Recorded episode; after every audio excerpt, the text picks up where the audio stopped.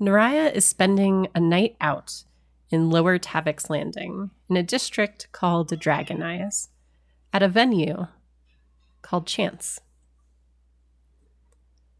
Naraya, you've been uh, kind of scoping the place out, and you know that this place is known for covering all sorts of betting and gambling from the mundane to the more exotic. Mm, okay. I was checking out the, the local color, so to speak. Right. So, Chance is a relatively crowded venue. What kind of game of chance do you think you would partake in? Cards. All right. So, you are able to spot a table uh, where they're playing Three Dragon Ante, Okay. A game that you are quite familiar with. Quite familiar from playing with my uh, my friends. And uh, there is an open seat available at the table. Good, good. I'd like to see if I can buy in. All right. How much do you put down? Um, I feel like I would have known what the minimum buy-in would be if I've been getting the lay of the land. So, you know, whatever the buy-in is. So I, you know, I don't know, five gold, It'd be about 10 gold is ten the gold. minimum. Okay. All right. So the your gold hits the table, it gets exchanged out for chips, and uh, they begin to deal out cards. And you check your hand, and you have some dragons of various colors, and you know how the game works, so you're able to put them together. Um, what skill would you like to use to determine how well you can play and strategize? Um. Well, I th- I think that uh, for for a card game, you know, you're not necessarily playing the the game. You're also playing your opponents. So, um, um, it's it's gonna be a lot about uh, insight, deception, and um, I guess performance for your uh, for your bluffs and stuff like that. Sure. So if that makes sense. why don't you go ahead and, and roll those, and let's see you kind of where we end up. Okay. Just uh in that order. Sure. Okay. So deception would be first. Keeping your face still as you look at your cards. Right. So that's a mod 20. Okay. Yeah, your face is completely unreadable. It is a blank mask of expertise. Would you say it's a p- p- p- poker face? I suppose I would. I don't think you would. I would not. one one might. One might. Okay, insight. Here we go. And this one is an 18. Okay. And then your last one? And performance, we have. Ooh, that one's bad. Uh, seven. Okay. Did you want to do deception instead of performance? Which is better for you? Um, they're both the same modifier, but um, Okay. my deception roll was like super high at, at the beginning. Oh, that was your beginning one. Okay. yeah. All right. So you know which cards to put together. You don't react when you get your cards. But as you push some of your chips forward, you have a little bit of a tell. Hmm. Okay. All right. So I'm just going to roll and see if anyone notices it at the table. You're lucky. It's a busy night. There's a lot going on in here.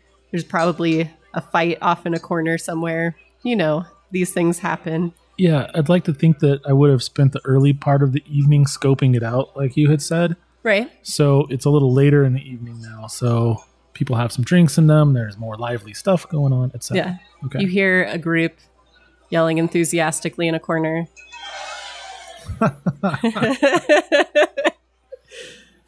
okay. um, and uh, yeah, you are you're able to to go through without anyone really catching that little drop in your facade.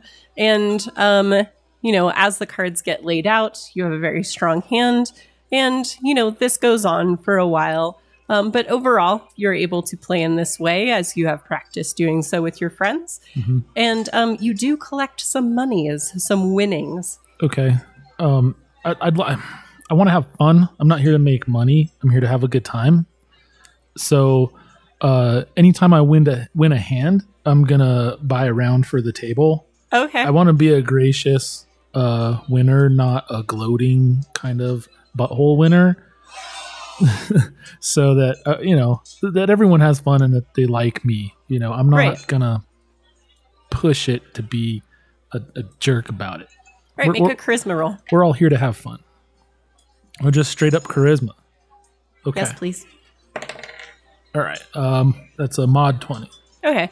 So yeah, it goes over well. No one sees it as you trying to get people drunk to take their money or like being kind of a braggy douche or anything like that. Yeah, they can get like a like, Dragon Aid or what, whatever non-alcoholic if they want. You know, I don't care. Right. Or order whatever you want.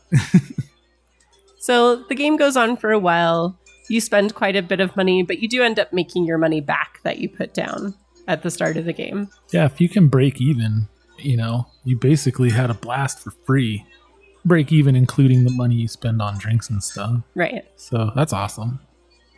All right. So time goes on. It starts to quiet down a bit. People start to go home, and you realize it's probably time for you to leave as well. Yeah, I should be making it back to the old um domicile. I don't know, wherever I live. So you still live at the university. Okay. So am I like a TA or a RA or a assistant whatever? You're a researcher. Ah, okay. Yes, Morgrave University has many researchers. It's what they're known for. Okay. So I, I pour over tomes and spend time in stacks and things of that nature. Yep. And occasionally there is call for uh, going outside of Sharn and doing some hands-on research because that's really one of the things the university is known for is like kind of getting in the paint, as it were. Hmm. Excellent. All right. So you are heading back out of Lower Tavick's Landing.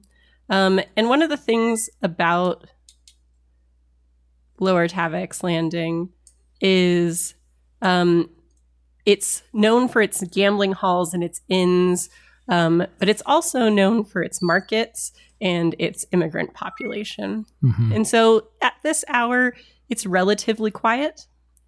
Um, but I would say that there's definitely, like, you can see some folks getting ready for their day. So some people setting up stalls already or um, like bringing goods out. Um, you can see some businesses, uh, especially those designed uh, around food and pastries, are Mm. starting, they're getting a start today. You've been at chance until what is really early morning rather than late evening. Yeah, okay. I made a I made a night of it and gambled, played card up, played cards all night, which is not uncommon.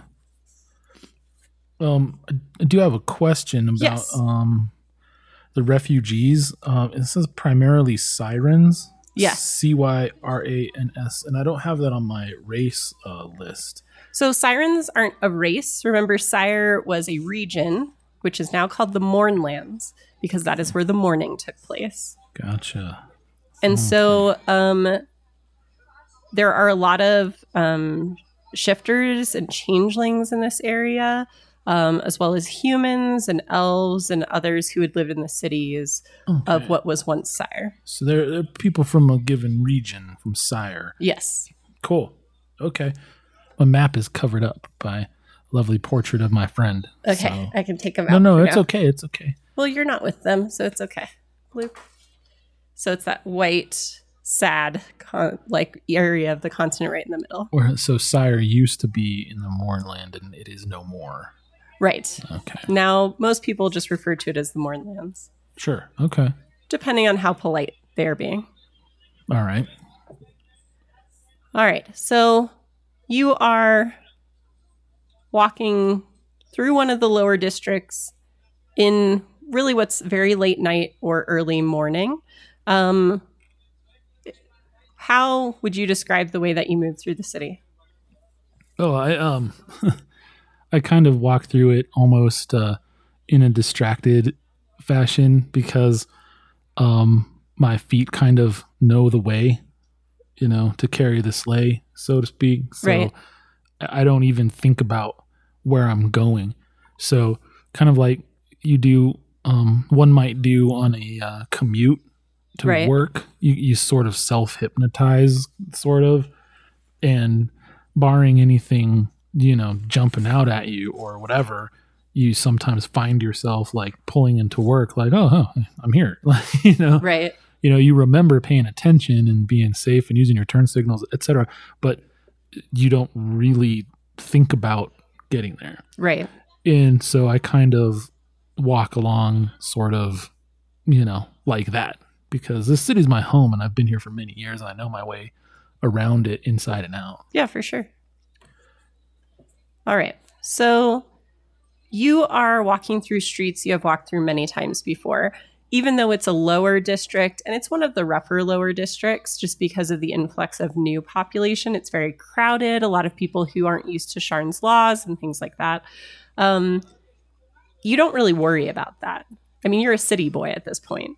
Um, it's not something that really bothers you um, and you know how to walk like you belong there. Hmm Yeah, and that, that's the thing. I'm not wa- wandering around looking up at the buildings. I don't have like, you know, rich trappings and you know a heavy purse hanging off of my belt. None of that stuff. You know, I just I feel like I really blend in. I I'm, look like a local because I am a local. So But as you're walking, something does catch your eye, Hmm. and it causes you to look up in a way that you normally would not. There's a piece of fresh graffiti on one of the walls that you pass.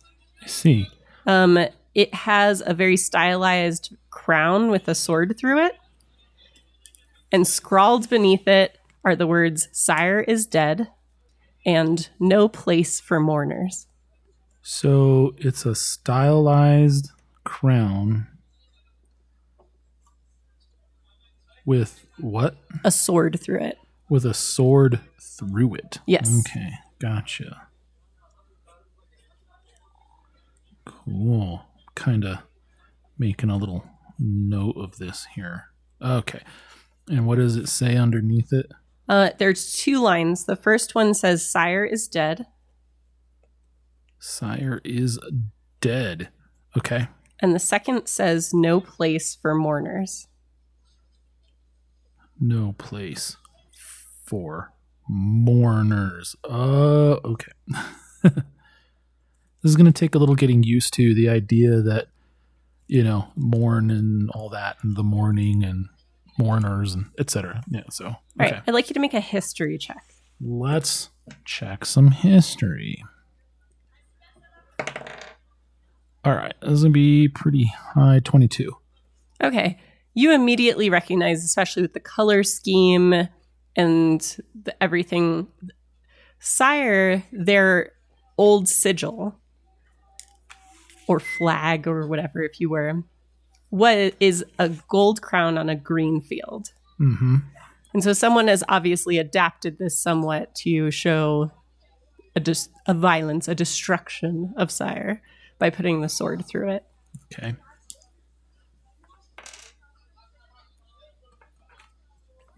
All right. So as you are looking at this, you notice doesn't require any roll or anything. They're not exactly stealthy. Three humans, kind of half leaning on each other. They look drunk. They're staggering a bit. Hmm. Okay. And they round the corner and they see you looking at the graffiti mm-hmm. and they start to yell at you. Okay. They're like, You're one of them, ain't you? Taking up our homes and our jobs. You get out of here, you mourner. I don't think that I'll respond at all. I'll just move along. Like if they want me to leave, but all right, cool. I'm out. I'll leave. All right. And so as you walk away, um, the one that's kind of in the middle of the trio says, Don't you walk away from me. Got it. It's one of those kind of things. Now, I think I'd like to just note for the record, if I may, sure. that when I go outside of, uh, you know, a, a gambling hall and stuff like just as a um, matter of habit, you know, I, I would put the hood up over my horns Right. um, when I'm out in public. Right. Just by default. It's Yeah, and they probably think do. that you are human or maybe an elf or something based on your build. Um, they have no reason to think that you're a tiefling at this point. Okay, how well lit is this uh, street? So, Sharn in general, in most of the district, does have um, magical lanterns that act as streetlights.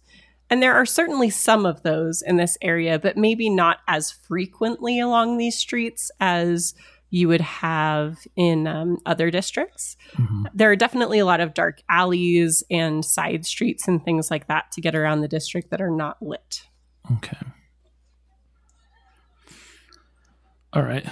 So, I mean, it's it's not super illuminated, but it's not like a dark alley. Right, exactly. Okay. There are certainly dark alleys around, but you're not in one currently. Okay. So, Word of Radiance is a cantrip. And I utter a divine word, and burning radiance erupts from you. Each creature of your choice that can see within range must succeed on a constitution saving throw or take 1d6 radiant damage. And it's 3d6 radiant damage right now at 11th level. Fun. So uh, that's interesting. So um, they, they've they've called out to me as I tried to leave. I've tried to disengage. Right. They told you to get out of here, and then they told you not to walk away. Right. So Right. I'm gonna like I'd like to slow my pace a little bit. Like I've I've noticed, I've heard you. I, I know you're talking to me now. You know, I can't pretend. I mean, I could, but I'm not pretending that you're no, no, not talking to me. Do, do, like, you know, and um, I kind of hear you know conflicting uh advice, and and not necessarily. I don't know. It doesn't have to be voices in my head or whatever Sure. but um kind of like you think to yourself you Yeah. know? You have a, on the one hand on the other hand you know? So um there's there's the one hand that's that's saying you know something like suffer not these fools you should end them immediately you know? And and, and there's another one who's saying like they know not what they do spare their lives and move along. And and so I'm, I'm kind of mulling over what to do Right. about these guys and i think that uh cooler heads will p- prevail in this in this instance where i would uh you know decide to turn around and face my attackers Right. my my attackers my um antagonists and uh pull my hood back so it gathers on my shoulders Right. and uh So as you do, if any ladies were in the area, they would certainly swoon and change pantaloons. However, your charisma is very high. Um, however, as you take down your hood um, and turn to address the trio, um, they, seeing your lovely curving goat-like horns, look at you and they're like, "You're you're a demon. You probably caused that morning to begin with. This is let's get him." so I need you to roll initiative. fantastic could i have a social reaction in that moment Yeah, absolutely. uh nine. All right. Lovely. Oh okay never mind never mind my social reaction thing that was a dumb question All right. So as we uh, move into this kind of turn-based phase, there's no fighting happening yet, although it's getting quite tense. mm-hmm Um, you are not the one that gets to respond first. right You're still kind of taking down your cloak, and they're immediately launching into this kind of. They went from telling you to get out because you are a mourner to telling you not to walk away to deciding that you caused the mourning, and everything's all over the place. It looks like they're looking for a fight. yeah these guys are just looking for trouble and that Yeah. that that became pretty obvious as soon as they were like don't talk to me in that you know don't look at me in that tone of voice Right. so like oh well all right we're gonna All have to deal with this so the one in the middle who's been doing all the talking is still kind of yelling random things at you. And you see him pull out a scimitar and a dagger, one in each hand. Hmm. Okay. And he's going to run towards you. All right. All right. So that leaves his friends to kind of react to his actions. Mhm. Um, one of them you notice is wearing leather. You know, he seems to be kind of dressed to be ready for something to go down. And he also pulls out a scimitar, okay. but nothing in his offhand, and kind of makes a, a loping run after his friend. okay. And then the third, who is wearing kind of um, a more city appropriate kind of robish, like loose garment. Um, he takes out a dagger in one hand but does not move forward. Okay. And instead, you see that he begins to cast a spell. Uh huh. Okay. All right, I'd like you to go ahead and roll Arcana to see if you recognize it. Let's see if we recognize. Because he's definitely like waving one of his hands, and you can hear him slightly muttering under his breath. I think it's a pretty good chance. Twenty-two. All right. So you recognize from the gesture and some of the words that he's using that this is um, from the school of necromancy. Um, and is likely designed to cause damage. Um, so let's see what happens. All right.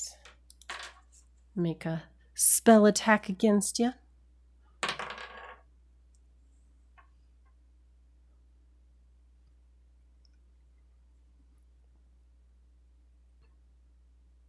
All right, that's a 21 versus your AC. Oh yeah, absolutely. I, mean, figured. come on now. All right. So he is going to inflict wounds upon you. Inflict wounds. That's 18 necrotic damage. All right. Hmm. There we go. Cool. I'm figuring out how this character sheet works. It's pretty cool. You can punch in a number in this little field and then click damage or heal, and it'll adjust your current hit points accordingly. Yeah, it's um like once you figure it out, it's very useful, but it does have a little bit of a learning curve. Yeah, absolutely. It's taken me yeah a minute to to check this out. It's pretty cool though. All right. So he casts the spell. Basically, a, a dark bolt of energy flies towards you, and you can feel it crackle across your skin and kind of draw some of your life force out of you. Okay. All right. What would you like to do? So, at the word demon in in the guy's taunt, I kind of frowned and my brow sort of darkened. But then my kinder nature was all set to prevail, where I was perking up to smile and to respond with gentlemen, gentlemen, surely we can work this out between us, you know, with with something nice Right. was on the tip of my tongue. But then this dude hit me with um, inflict wounds, and the the darker voice in in my head was sort of like, like you know, kind of enraged, and you just feel that that familiar cold feeling surging up from like the pit of your stomach, and you know that you're going to respond um, with force on force. Right. Um, so what I'd like to know if these guys were standing, you know, abreast, Yes. and now they're advancing towards me. Um, the the arrangement of these people that are, uh, you know, in respect to me, like if they're in a a line, you know, all leading up to me, because I want to see if I can hit all of them with lightning bolt because that's like a column a hundred feet long and five feet wide. I would say you could, uh, you have the potential of hitting all of them with that because of the way they're moving towards you. Okay. So I need a a bit of fur and a rod of amber crystal or glass.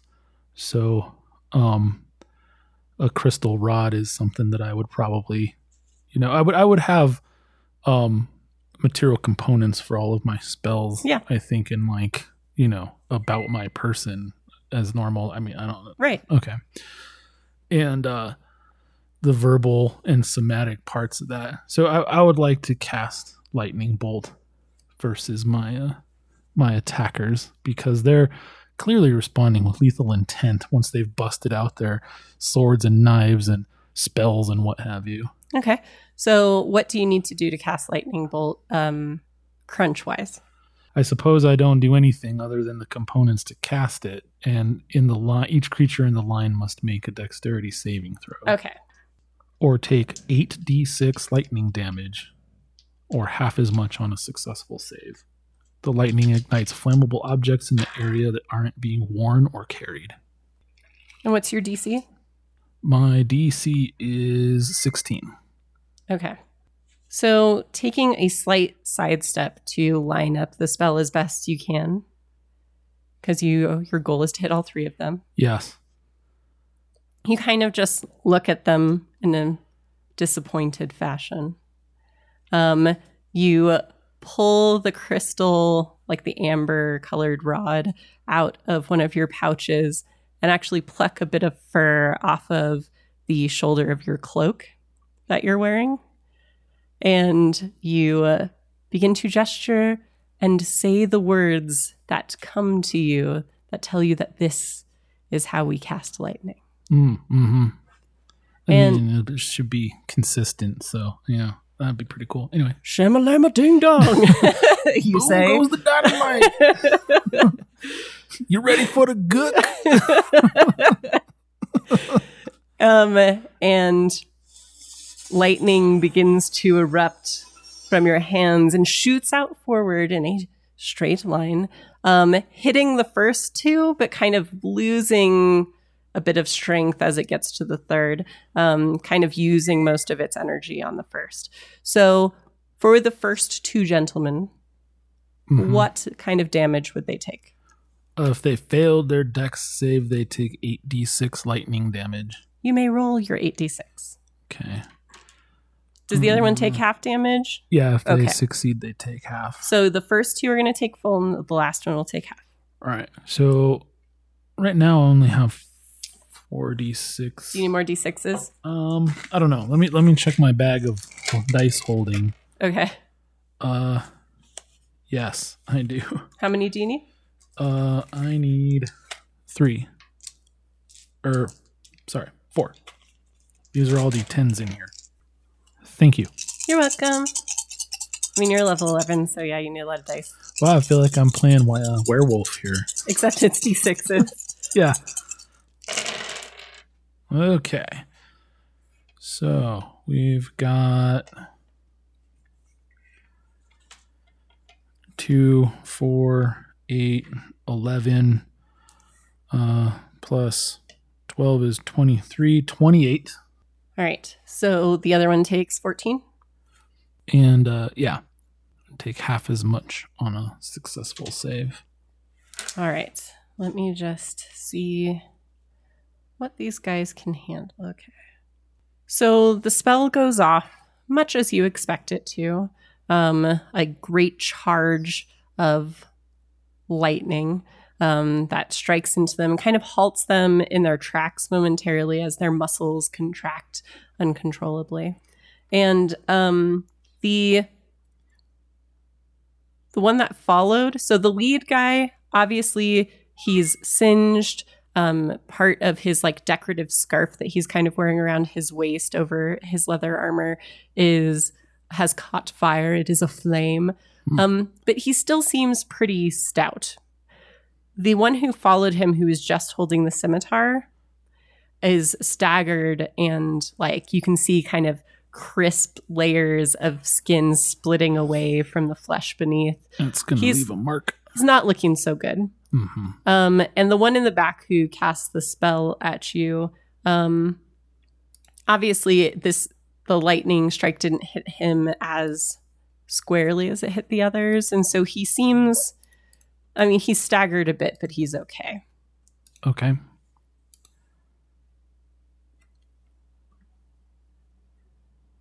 Is there anything else that you'd like to do?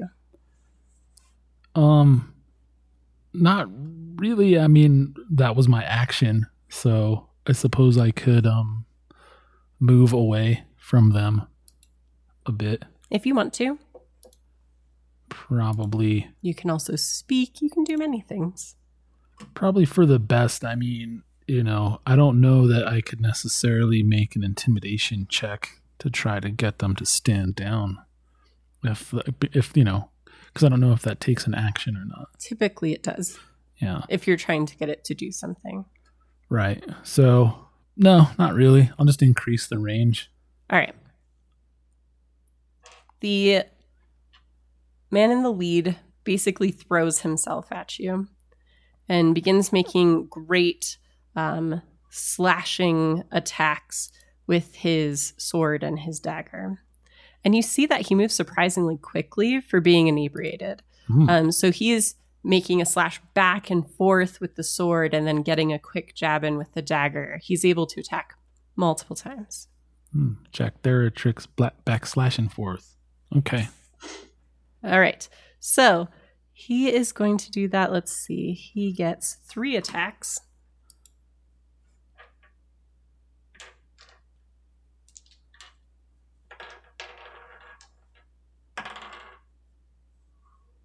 All right. The first one is is your armor a 10? Yes. Okay. So two of the attacks are going to hit you. Okay. All right. So the first does eight slashing damage as the scimitar, not on the first strike, but coming back across you because you weren't expecting him to turn it so quickly, um, catches you Mm-hmm. and slices through your clothing, Oh, wow. basically, that you're wearing. Right. Because yeah. Um, and then the other one that you weren't expecting is that offhand with the dagger. And so that one does seven piercing damage. Okay. And he kind of laughs in your face, and as he does, like spit flies onto you and stuff like that. He's a little, it's a little bonkers right now. Hmm. Wow. I'm I'm being assaulted You truly are. in the streets, you are. and there's fires, um, kind of all about because that lightning There's- bolt would have lit anything in its path. Right, you're on a street. So there aren't a lot of things in the street, but there were like little like papers and stuff on the ground which have caught. And I think maybe like one kind of crate that was like a little bit away from one of the walls has ignited. So it certainly probably will attract some attention in the coming minutes. So th- for the most part, it's stone though. Yes. Okay. All right. The one who followed him originally and who kind of took the worst of the lightning attack that you Mhm. did, um, you can see him become very introspective for a moment. And he has enough sense to sheath his scimitar before turning and running away. Okay. Which which one was this guy?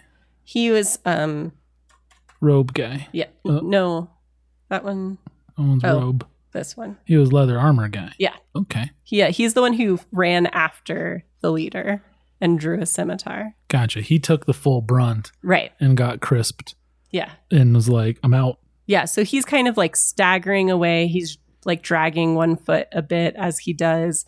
Um, he's not yelling or anything to attract attention. He's just kind of getting out of the area, Okay. or at least trying to. Sure. Okay. Right. The, the man in the robe, he begins once again to appears to cast a spell. Hmm. Is this is another one you want to try to identify? Yes. All right, you may. This one didn't go so well. Eight. All right. Um, this one's not super familiar to you. It's kind of outside what you've dealt with. as a sorcerer and outside of what you've even learned about, although magic isn't one of the things you really focus on in your studies. Right. Um, but the intent of the spell becomes clear as a floating ghostly dagger manifests near you. All right. Hmm. I have a feeling I know what the dagger is going to do. And the ghostly dagger slashes out at you for five piercing damage.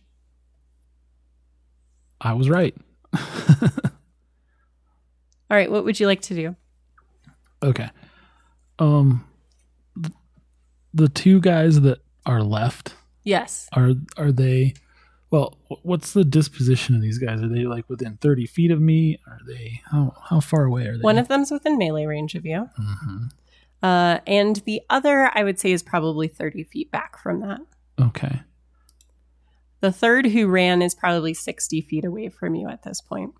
cool um sounds awesome all right so i'm getting beat up this guy is like basically um you know hacking and slashing and stabbing at me Yes. and the other guy conjured a dagger Yes. and um stabbed me with it um and in in spite of all of that um i smile and kind of like just laugh in his face as as he spat upon my person and uh i would like to cast scatter with the uh, intention of teleporting the two uh, the two gentlemen that are within range, which is 30 feet, Right. directly in front of their fleeing companion.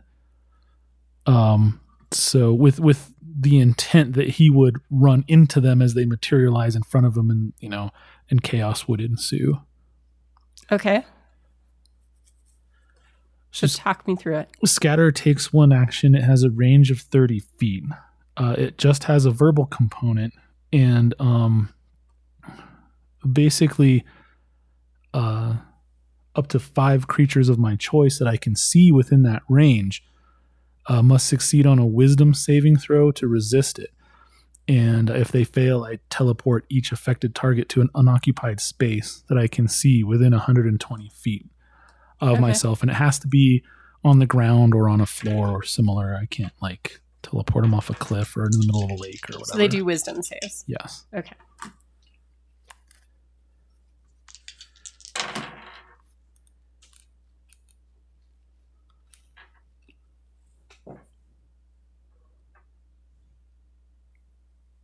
And you're just targeting the two that are not running right now?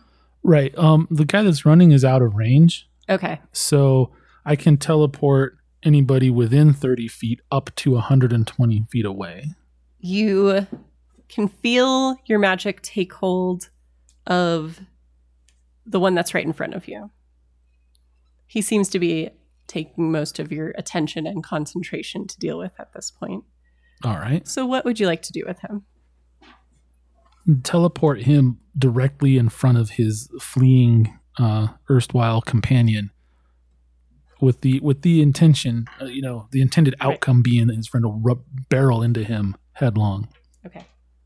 So there is there is a crackle of energy as the man in front of you kind of whoop out of existence and whoop reappears um, in front of his friend 60 feet away, who immediately starts to windmill his arms in reaction and stumbles over him in his injured state. He's not able to react as deftly as he might normally. And they go rolling over each other down the street. that would that would be Naraya laughing at his clever prank. what about the other guy? No, it, he's not affected by the spell. He's not affected at all. Ooh, okay. Let me burn a spell slot. Well, because like if he makes his save, nothing happens, right? Right. Yeah. Yeah. Yeah. There's no secondary effect or anything like that. All right. The crate has really started to take at this point. All right. That was a full action, right? Yes. All right. So the leader who you teleported, who is now tangled up with his friend, is doing his best to push the man off and try to stand. Um, the other one, the robed caster figure, um, begins once again to cast a spell. Although the motions of this one are a bit different. Um, did you want to try to identify it? Yes. All right. Uh, this one is 12. You can identify that it is an abjuration spell, um, likely defensive in nature. Okay. And he kind of takes a step back, turning himself slightly so that he can keep an eye on you while seeing what's happening with his friends. Mm-hmm. What would you like to do? Um, let's see here. Eh, I'm not at 50% yet. I think I'll be okay. So they're they're all still in a uh in a in a line from me within a yeah, hundred functionally, feet. yes. Okay. Because for now, I'm liking this lightning bolt uh, spell Sure. for this application, and um, I'd like to cast it at a uh, fifth level. okay. So that's gonna be 10d6. So if I could borrow a couple more d6s, Do you want them to roll first their saves? uh, yeah. Okay. Go ahead and roll your damage. All right. And Um, how many do you need? Two, please. Here you go. Thank you. Whoops.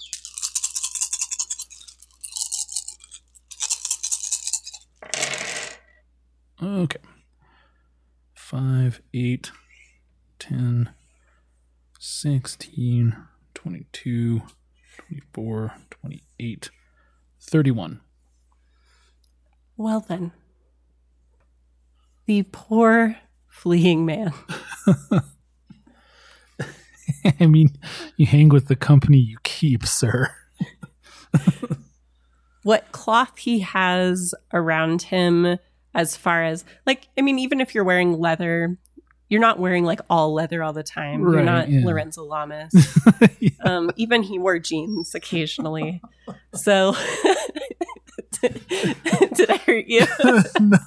No, no just, uh, that's great. renegade. Let's just like edit that into here at this point. That'd be helpful. Okay. A renegade. All right. So, you know, he has components of his attire that are cloth and he has, you know, items in his bags and things like that. And they seem to just spontaneously combust. And the leather begins to curl and crack. And his hair is alight, Oof. greasy, especially as it is. Oh goodness. Um, and he just falls screaming to the ground. All right. The caster, the one who had taken kind of a side angle to you, is actually closest to you at this point, and he also takes an unfortunate um, extent of the spell. Um, for him, less so for you, I suppose. And his robes just go up in a fury, um, and he like movie style kind of just windmills into the closest wall and is kind of rolling around um, and soon stops moving. All right. Uh, how much was the damage again? 31. Okay, let me see how this guy gets through it if he does.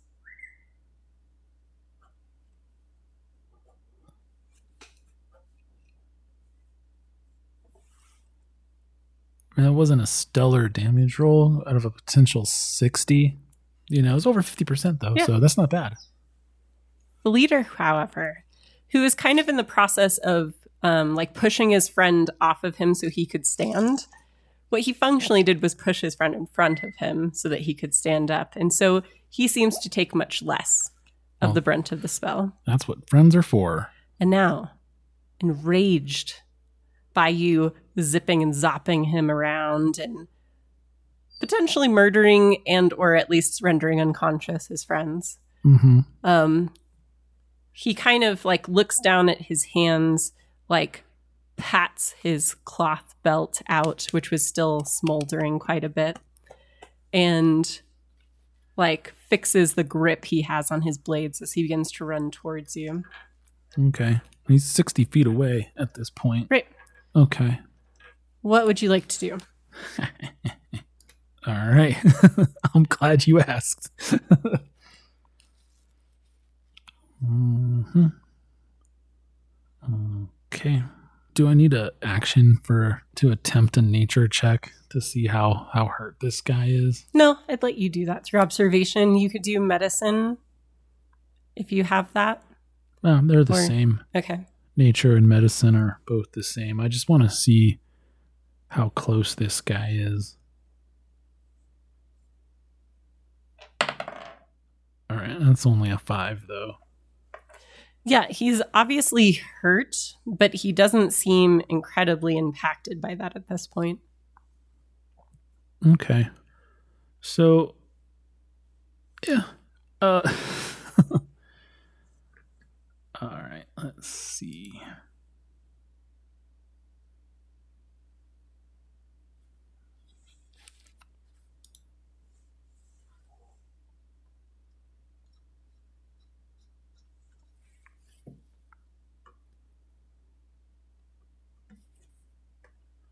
Ooh.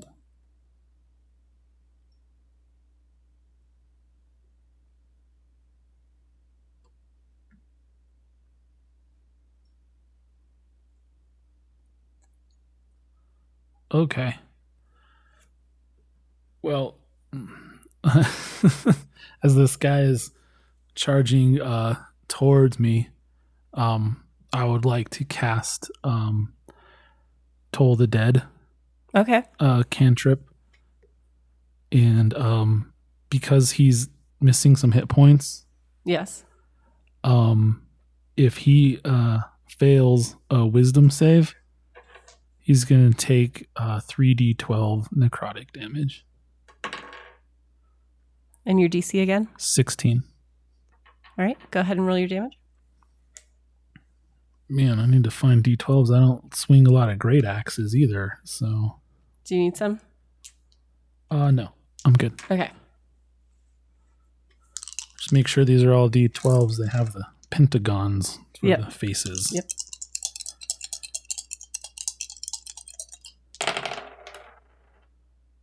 Okay. Well, that is a good roll. All right. Uh 16 plus 8, 24.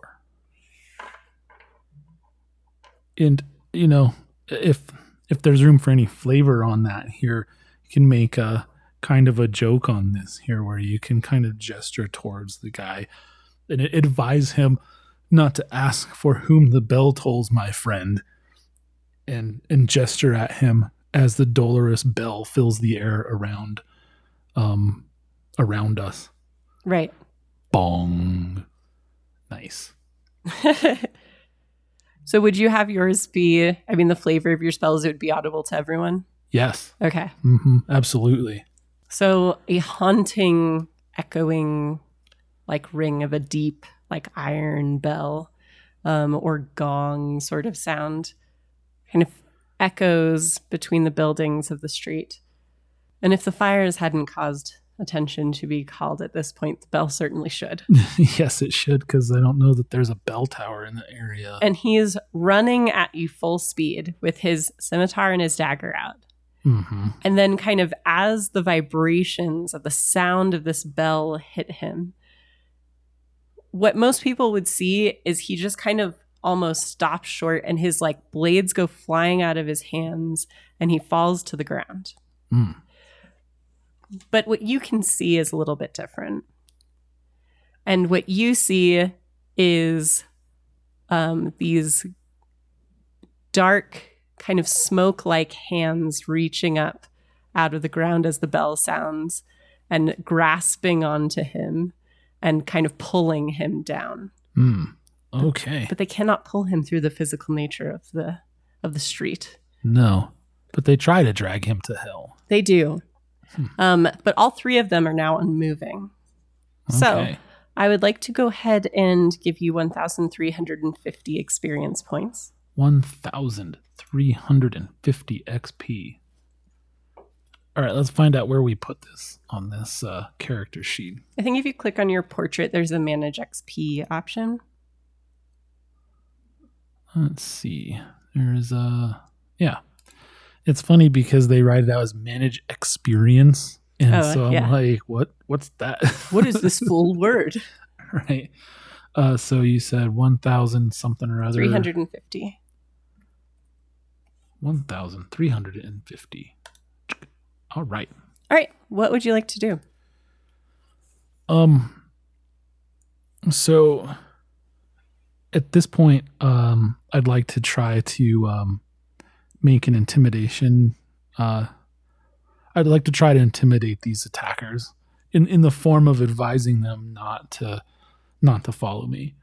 Just stay down. If if you're alive, great. If you're like whatever their situation is, but don't uh don't come after me. It's not gonna go like well for you. You're not sure if they can hear you at all or not. Um, smoke rising from some of them, and the other one just like kind of laying face down on the ground. Hmm. So there's smoke rising from one of them. The other guy in the robes is laying face down, and no, there are two with smoke rising out of them. They both died on the lightning strike. okay. There's two of them with just smoky like corpses, but I don't know that they're. they're You don't know that they're dead bodies. dead, yeah. right? Okay, Because the they're technically is- not at this point. Got it. Okay. Well, it's not my intention to coup de grace them. Right. You know, I'll just stand like confident with my wounds like bleeding and just sort of being ignored at this point. Right. You know, and I wouldn't tell them something like, um, smarter men would have been running much earlier. If you follow me, I assure you I will not be so lenient. Okay. and then um not even waiting for any kind of response or reaction i'll kind of um throw my cloak around me and throw the hood up and stride off in my original direction All right. Um, I would like you to roll perception, please. perception all right um that is 14 You can hear in the distance, not too far, um, but far enough that you have a little bit of time to decide what to do. The unmistakable sound of metal clad feet um, moving in unison, a sound you would associate with City Watch. hmm What would you like to do? Oh, the city watch. Okay. Uh I'm not much for stealthing or hiding or whatever, but if there are any like um dark alleys or similar to duck into, There Uh, certainly are. cuz I'd like to avoid any kind of uh city watch entanglements. Sure. So, Go Uh, ahead and roll your stealth with advantage since no one's on the scene yet. They're not expecting to find you there. got it. Here we go. All right, cool. 17. All right. So you move slightly away from the scene and into an alley. Mhm. Um, and as you back into it, you can hear the guards, the city watch guards, arrive at the location um, and go to like checking on the men. Um, and hear one of them in the distance say, Oi, ah, he's hurt, but I think he's still alive if we can get him back. And one of the others says, Ah, this one too. And then a third says, This lot again. They're always getting to this type of trouble. When will they ever learn?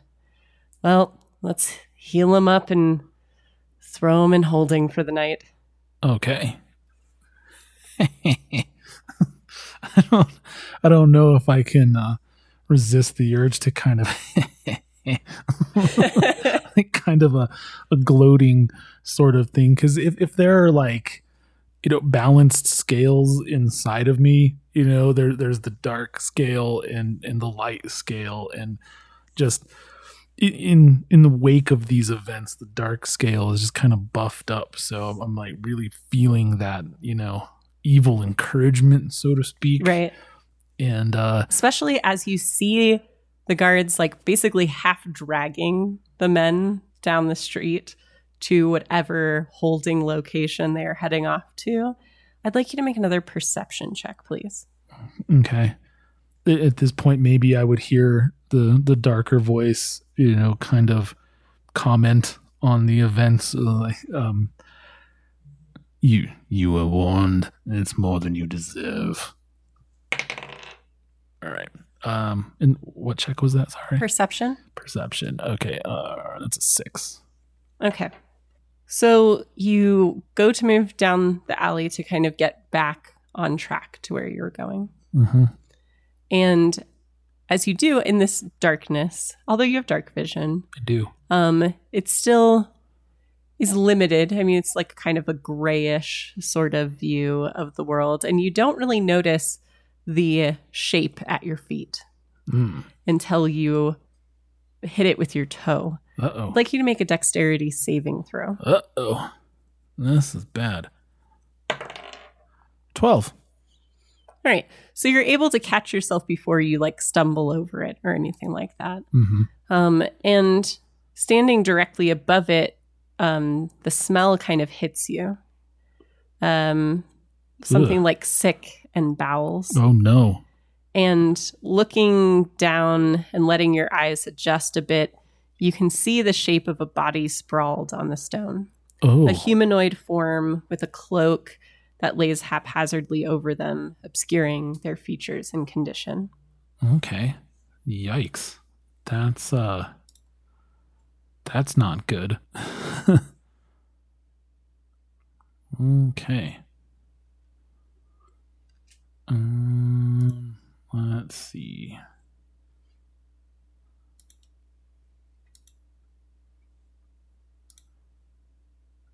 All right. Let's see if I can recover some uh some hit points here. So what I'm thinking right now, let me bounce this off you and see what you think. Um, I would like to cast uh, Cure Light Wounds, or sorry, Cure Wounds on myself at third level, um, to sort of, um, you know, close up any kind of rough appearance that I might have. I can pull my cloak over my sliced and bloodied clothing.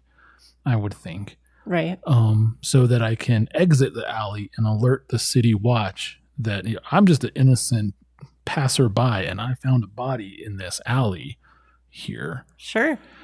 Um, is what I think I would do. But before that, I'd probably want to maybe um, investigate this body for anything untoward and see what information I can gather about it so I'm not dependent on the city watch telling me, you know, what they find because I don't think they will. Right. So almost instinctively, you kind of run a hand over your body, like calling upon the divine nature of the spark within you to close up some of your wounds. Uh, you may go ahead and, and handle that healing. All right. So it's going to be 3d8 plus 4 hit points. That's not a d8. That is. There we go. Okay. Nice. Got two eights and a one. So 17. 17. That's not bad. Not at all. And this, again, this character sheet makes it like super easy. You know what I mean? I'm back up to like 80% with that heal. Not sponsored. yeah. This podcast not brought to you by. dndbeyond.com. oh, but really, check it out. This thing's great. Okay. Um. So I cast that with the spell slots. It also makes it keep you know keep a track of the spell slots a lot easier. You just click Yeah. the cast button and it automatically boom. So those of you that are listening, I know you have not heard our at-home D and D games because we're still convincing our friends that podcasting is a good idea. Um, but we play have played a lot on Roll Twenty, especially because one of our members for a while was out of state, um, and so we're kind of used to those character sheets for electronic versions of the character sheet for tracking purposes, and it definitely is a little less friendly for tracking spell slots and certain things like that. So I definitely wanted to try out the D&D Beyond character sheet to see how it works in this aspect. And so far it seems to be pretty good. I would say it's fantastic. All right. So you run your hand over you like there is um almost a, a slight shimmer um, and a glow as the wounds begin to close. You can still feel the bruises and the like fluid kind of building up under your skin and in the contused areas. Um, but what would you like to do? You do see like this figure below you with a cloak kind of draped over it. I'd like to examine the body. Um, I guess maybe with investigation to see if. Would you like to I remove the cloak, or are you just looking at it while it's covered? I don't want to disturb it too much because I don't want to make myself an accessory to whatever this is here. Sure. So So you're just kind of Mhm. observing it for a moment. yeah, I'd like to kind of well, what you can tell by a gross examination first, and go from there. Okay, go ahead and roll your investigation. yeah, you see in this? No, it's a nat one. Yeah, in the dark, especially with just your dark vision, which doesn't give you quite the same um, subtle detail that you would normally have, it's hard to tell if the body is even rising and falling with breath or anything like that. Um, maybe because you're breathing so hard as well after your encounter Yeah, with the three hooligans. right. Um, so I mean, I'm not in horrible shape. No. but still. right, but uh, I mean, it was three against one, and there was a Mhm. lot of sword play happening. Oh yeah, no, I took a lot of wounds. I was doing all kinds of casting and stuff like that. I mean, my And then you had to, like, score is kind of scuttle but- into an alley and try not Mhm. to laugh too loud at them and stuff like that. right. Horrible. I'm, I'm not. I just I know. I have bad influences Um, sometimes. but yeah, as it is with the body covered, um, with the lack of light and everything else, you're really not getting much information there. Okay. Um, you know, then I'm gonna have to summon the watch and um and see if I can just sort of insinuate myself into their their group. Like like you know, after I tell them follow them back because I'm gonna be leading them back to where the body is. Right. I think. I assume. And if if that's the case, then I want to hang around and see what I can uh you know observe under the light of their torches or lanterns or what have you uh, and uh, presumably they might move you know him around or lift him turn him over who know whatever see what i can see Okay. so first step would be to exit the alley locate the city watch Right. and and tell them that uh that there's a body down that alley Okay. So, running out of the alley, how would you like to get their attention? You definitely see them down the street, like dragging the three men. So is there one of them that appears to be in charge? Because I feel like Yes. if there's one that is in charge, they're not going to be doing the dragging. They're going to be doing the pointing and the directing and so on. Yes, because, especially because of your friend's involvement in the City Watch, you're pretty familiar with um, their different uniforms and regalia that signify the different ranks. Mm-hmm, And you do see that one of them has um, the helm that marks him as a, a higher level officer amongst the group. okay. So I would be able to look at his uh, insignia and determine his rank, Right. so I could address him as such. Yeah, but I don't know anything about that stuff. Okay. Um, like we would just say maybe uh, sergeant. Does Sure. that sound okay? Sounds great. Yeah. All right. Cool. So I'd like to stride up to him confidently because I'm a very confident person. Sure. And having pulled my cloak closed around me. Around your slashed up clothing. E- exactly. So I don't look I was going to like wonder I if you just. remembered that. yeah. No, I, you know, the only thing visible is my face, really, right now. Your blue ass face. Yeah. Okay. don't, I mean, don't say ass face. no, um, and uh, you know, just to get his attention, come into his field of view. You know, I Right. don't want to tap him, touch him, or whatever. you Right. know.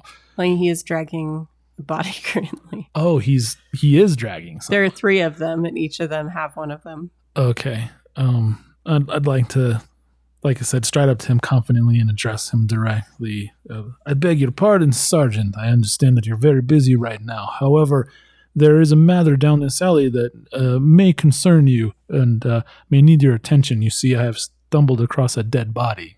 Or what appears to be so. I don't know. I did not touch him. He kind of looks at you suspiciously. Um, it's not the first time someone's tried to ask him to go in an alley yeah. To look at something. I feel like I would probably know that. you know, like I'm not, you know, hey, by all means. So, if you'd like to roll an appropriate social skill, I think uh, that would be helpful. okay. Um, I'll go with persuasion because I am trying to get him to come to check this out here. I don't really have any skin in the game, but but I am making a persuasive attempt to like you guys should check this out. Right. So, um, that's how I'd like to do that. That's Okay. okay. All right. okay. Uh, 10. All right. yeah, I rolled a two on my persuasion check. He looks at you for a very long time, like really trying to size you up, but it's very difficult. Um, and he kind of looks down at this man that he's half dragging, who still seems to be like the he's breathing a little bit more easily now, though he's still unconscious. Mm-hmm. Okay. And he looks to his other two men. He's like, tie this one up. Stay here. I will alert if I need something. Hmm. Yeah, all right. Sounds good. And he unsheathes his sword Yeah, can't blame him for that. and he says, Citizen, please show me what this is that you're after. Absolutely happy to. Please, Sergeant, this way. Right? And I will uh take, you know, I'll walk off leading him so Right. that he can follow me. Right. You know, um back into the alley and around the corner. And I don't have any um like light cantrips or anything like that. Yeah, because All why of would my- you?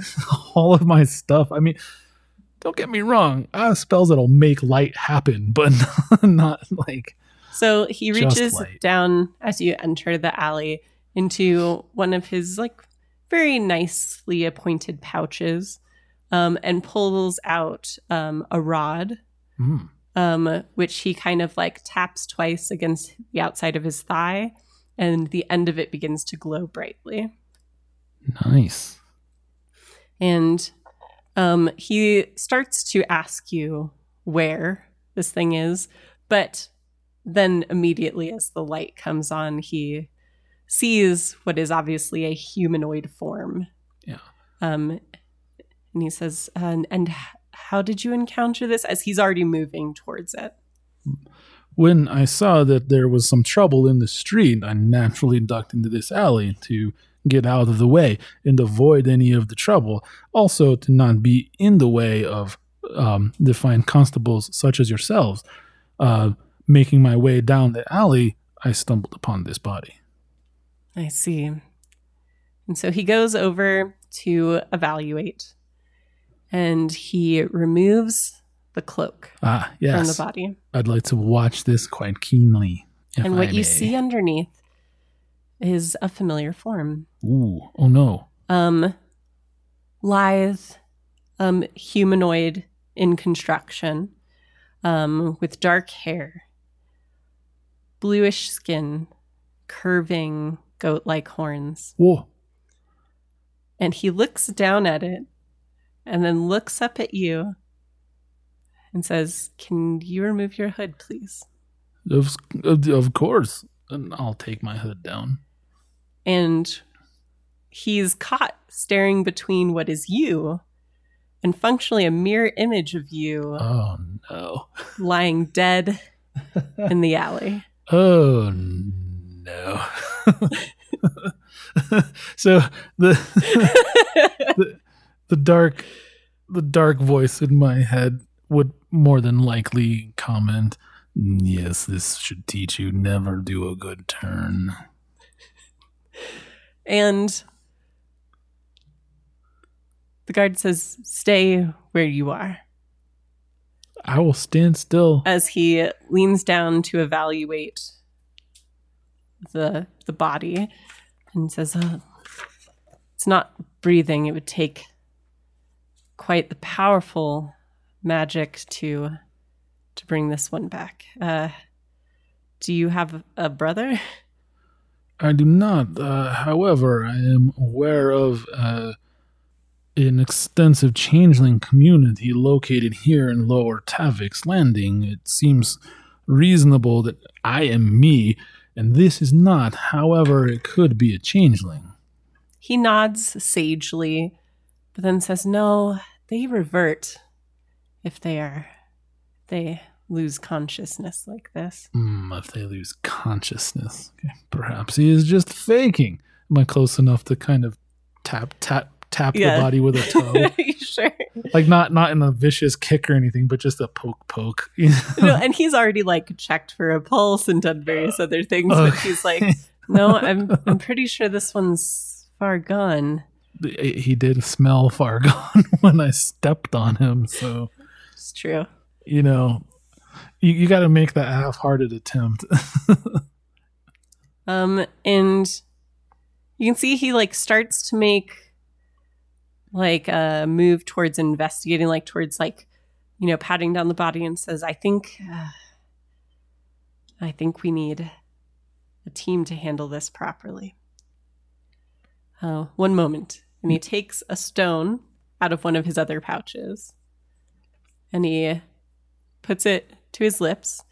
And as you do, as he does, you can see um, kind of a bluish mark on his face begin to glow. okay.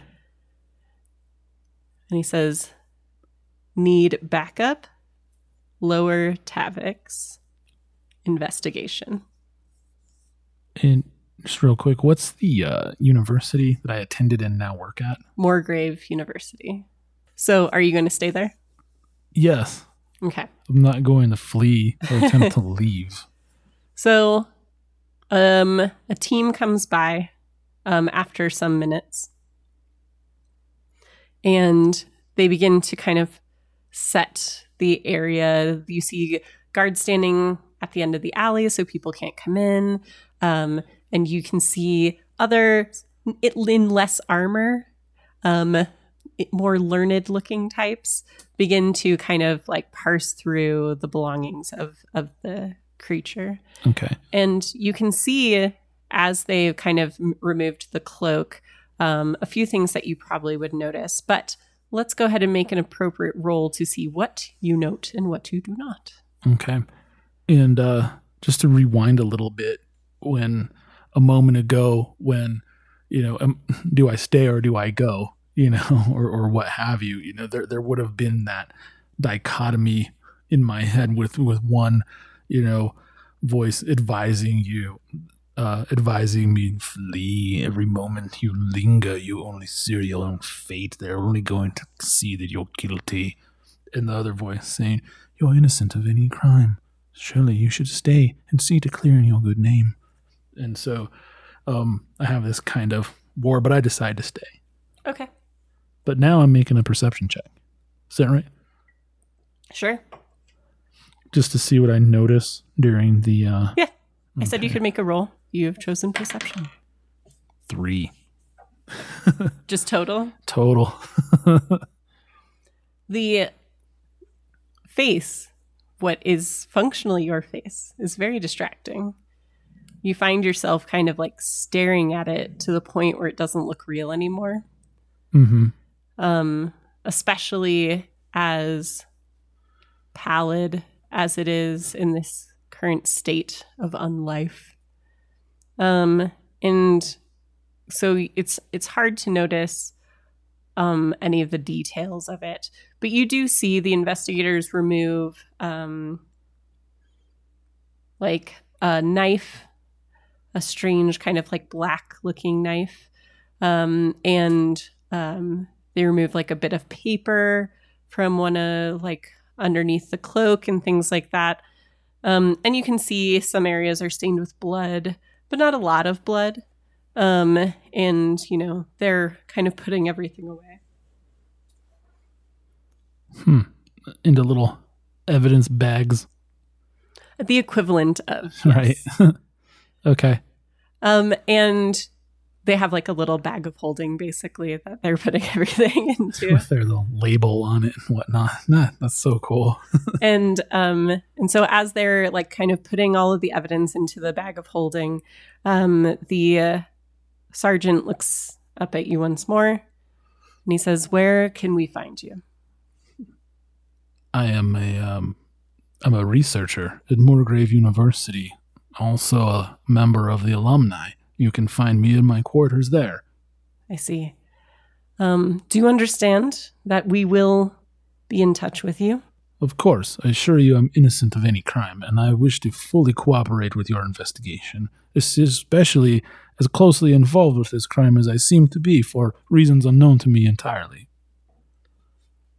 Um, obviously, you will be questioned, but our investigators need some time to put some information together to understand what they need to ask. And if you are found to leave the city, you will be hunted. On my oath, I shall not leave the city until given your leave to do so. I lie. Really? yeah. Roll deception. Let's do it. Come on, baby. Never have I needed a, a good roll more. All right, 14. Not bad. All right. So he kind of gives you a look. As long as it's not a blatant lie, I mean, And he says, James, escort this one back to his domicile. I will make no objection. Okay. So you are currently in lower Tavick's. Let's see. You are going to Morgrave University, which is in Menthis. So it'll take some time to get there, probably about 45 minutes to an hour, depending on how busy things start to get, because this is taking quite a bit of time. So the morning bustle is starting to be Hmm. in full effect. As long as we can beat the hustle, we should be okay. Truly. So you begin to move through this lower quarter into more populated areas. Um, you take a lift up into the middle section of the quarter. You go across a few bridges. You note that the guard at no point makes any attempt to call a sky coach or anything like that. He's going to have you walk the whole way. Okay. And so, you know, you take lifts, you take bridges, and eventually you make your way into um, the not the dormitories proper, but like kind of the rooms and offices of uh, the like tenured researchers. hmm Um, and he kind of escorts you to your room and to your little cottage sort of room that you have. That's my, my modest quarters. Right. Um, and you note that as he like watches you go in, he doesn't leave right away. Okay. All right. So, um, what are your thoughts? What are you thinking? What do you what do you think you're gonna do at this point? So, number one, um, it was my intention to walk back anyway. So it's not like this guy was, you know, taking me back to where I go. Like I was walking back to where I was gonna go anyway. So he's like, James, escort this guy back. I'd be like, cool, and I would just start walking, and it's up to this dude to follow me. Right. uh two i would spend the walk thoroughly ignoring um you know patrolman james because i don't have anything to say to him and if he has anything to say to me I still don't have anything to say to him because you don't talk to the police. and so uh, I don't have anything to say to uh, Patrolman James. Um, upon our arrival, uh, I would go into my um, quarters and close the door, you know, in his face. And um, after thanking him, though, for his attentive escort, and then I would begin to gather my thoughts at that point. Right. So, um, there's there's a dead body in an alley in Lower Tavick's that happens to look exactly like me, Yes. and they removed what I noticed a uh, a blackish knife Yes. and a piece of paper, Yes. and that's all I remember. Yes. So, um, I I think that you know, uh, working and living and studying at the university for so long, the I would have to know who I could talk to about this, a professor or a whatever, um, that could possibly give me some more information about what I'm dealing with here. Okay. So, as you think about this, obviously walking in from another late night out in the city, um, you notice your steward Mm, rise and begin to make some tea. hmm He doesn't address you at all, Right. just kind of lets you do your thing. It's a familiar rhythm Yeah. by now. Um, you know, he doesn't seem to think anything strange is going on. You know, this is just another, oh, out late gambling or whatever night. hmm Um, and you kind of think through the inventory of people in your head that you're close to. And there are certainly a few professors and librarians that you're familiar with um, and that you could ask uh, about certain subjects specifically.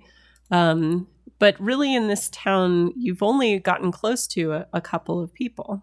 Right. Um, you have your two kind of best friends that have been your friends since you were children. Yeah. So you have Logra, Ooh, Logra. Logra is an orc that you befriended early on, who is now captain of the Sharn City Watch. Of uh, connected friends. Yeah. And then you have Deke. Deke is a flighty, n- no pun intended, Aarakocra, um, who currently is the owner of a potions shop in the city. Hmm. Gotcha. Oh yes, Fulman and Deeks, fulminations. Um, but yeah, that's that's pretty much it. Uh, those are kind of your the, the people you know. Obviously, you've been out and about, and you could probably find folks to talk to you about certain things. But as far as contacts with names, that's what you have so far. Okay.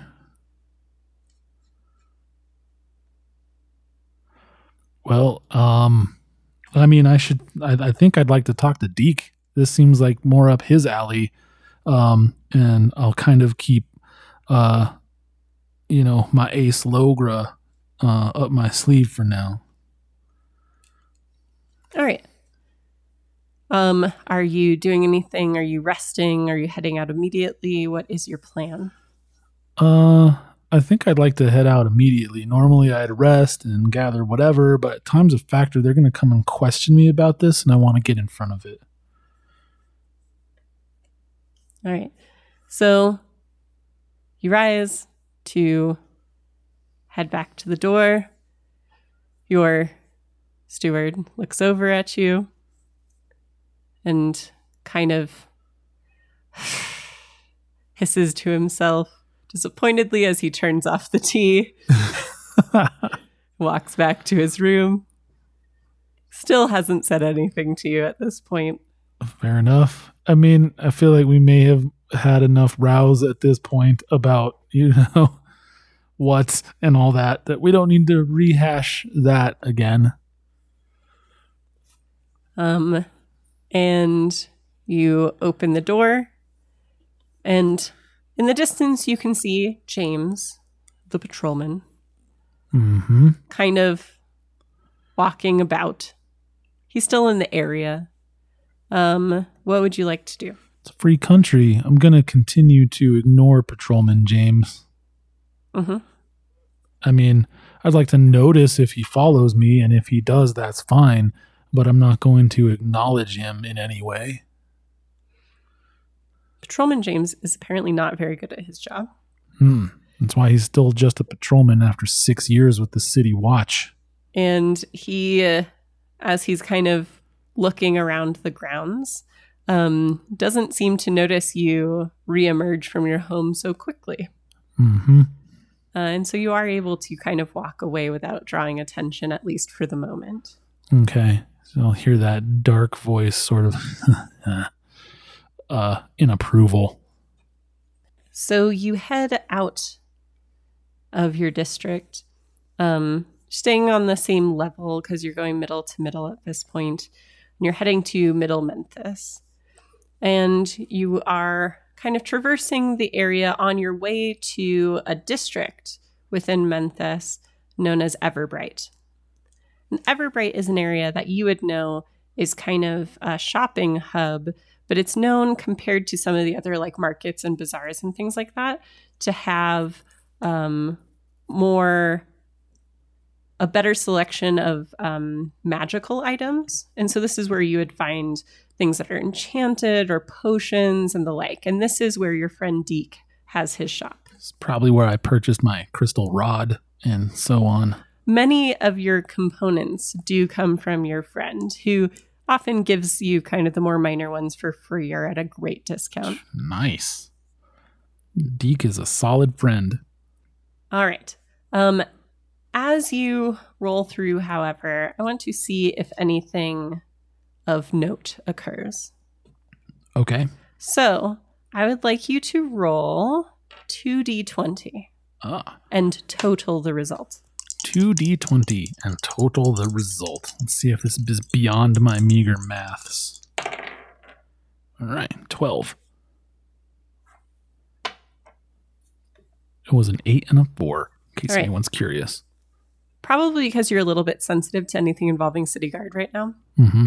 You do see up ahead, at quite a distance, it's just a little loud. There are two people arguing in front of a guard. Huh. and you kind of catch um, little snippets of it. Um, they seem to be trying to get the guards' attention, saying that they think someone is a changeling and that they're doing something in middle districts that they should not be doing. Hmm. Okay. That's interesting. That's relevant to my interests. Just because middle districts are right in between upper and lower districts. So, yeah. I'll, I'll make note of that mentally. Um, and you kind of just hurry past that. You don't attract any attention, especially with your hood up at this point. And you make your way to your friend Deke's shop. And You'll- you know from experience Mhm. that even though this is a, a middle quarter, Deke purposely keeps his shop really creepy and spooky looking because he thinks it adds to the mystique of buying things there. I would tend to agree. I, I love the old familiar sign of Fulman and Deeks, fulminations, and etc. You also know that there is no Fullman, Yeah, exactly. but Deke thinks that a, a sign showing a partnership makes the business look more stable. So, opening the door, there is like a fly stuck in one of the lamps. Um, there's a large spider kind of like scuttling down to get it. There is kind of a creaking of the floorboards as you walk in. There's a roaring fire in the fireplace. And it's almost as when you open the door, all of that just starts up. Oh wow. Okay, so it's completely silent outside. and Right. then- Man, man, yeah. Okay. Super cool. Um, and you wait for a moment. It's still early. And then after after a beat or two, um, Deke kind of like hobbles down the stairs from his upstairs abode. Mhm. Um, and you can tell he's hastily pulled on what looks like a very mystical robe. Ah, yes. And he's starting to go into his spiel. Okay. And his large golden eyes blinking in the firelight.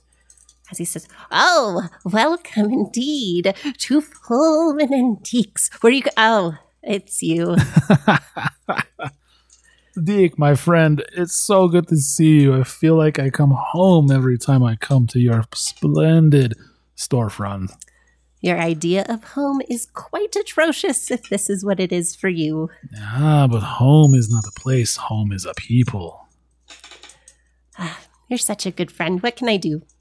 Well, well, my friend, I have to say that I had quite a shocking night last night. Word that you were with me, we might have made sense of it, but let me tell you what I ran into, or perhaps stepped into last night. It wasn't hippogriff droppings, was it? Would that it was. And I'd like to give him a, a rundown of um, last night's events. His already enormous eyes seem to get wider um, as you tell the tale. And he says, Something wearing your face, well, and dead for sure? Beyond doubt, Sergeant What's His Face was quite certain that this creature was no longer among the living. Yet, the resemblance to me was quite shocking when I pulled back the cloak. No offense to Logra, but I'd hardly trust a guard to tell if something was alive or dead. Uh, indeed, my friend, indeed. However, they are surely spoiling to question me even as we speak. They may even be wanting me at my quarters even now. Uh, so I wanted to gather more information to get ahead of things so that I would know more than they do. Well, there's certainly a, a few avenues we could pursue. Uh, something that can look like you? Certainly, certainly. Uh, a black knife, you said?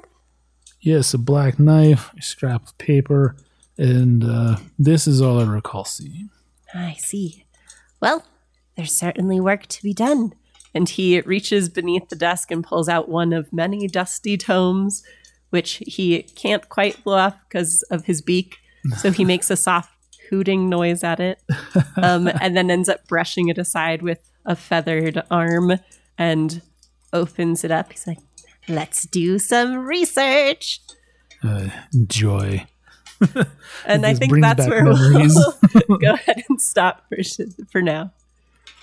Sounds great. Oh man, what? Uh, I'm already hooked. This is fantastic. All right, and that's where we'll leave off our session for this week.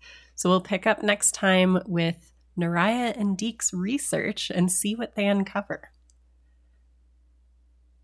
Just a reminder, if you are not already a patron, our patrons on patreon.com slash justbarbarianthings already have access to a special episode where we do Naraya's entire character creation and background. So if you'd like to figure out more about this character as we get into this adventure, definitely join us there and get that podcast. We'd also like to give a thank you to Syrinscape for being our atmosphere this week. You can check them out on www.syrinscape.com uh, and see how easy their stuff is to use. And as always, for following us outside of the podcast realm, please check the description, and that will have links to all of our social media and YouTube offerings. Thanks again.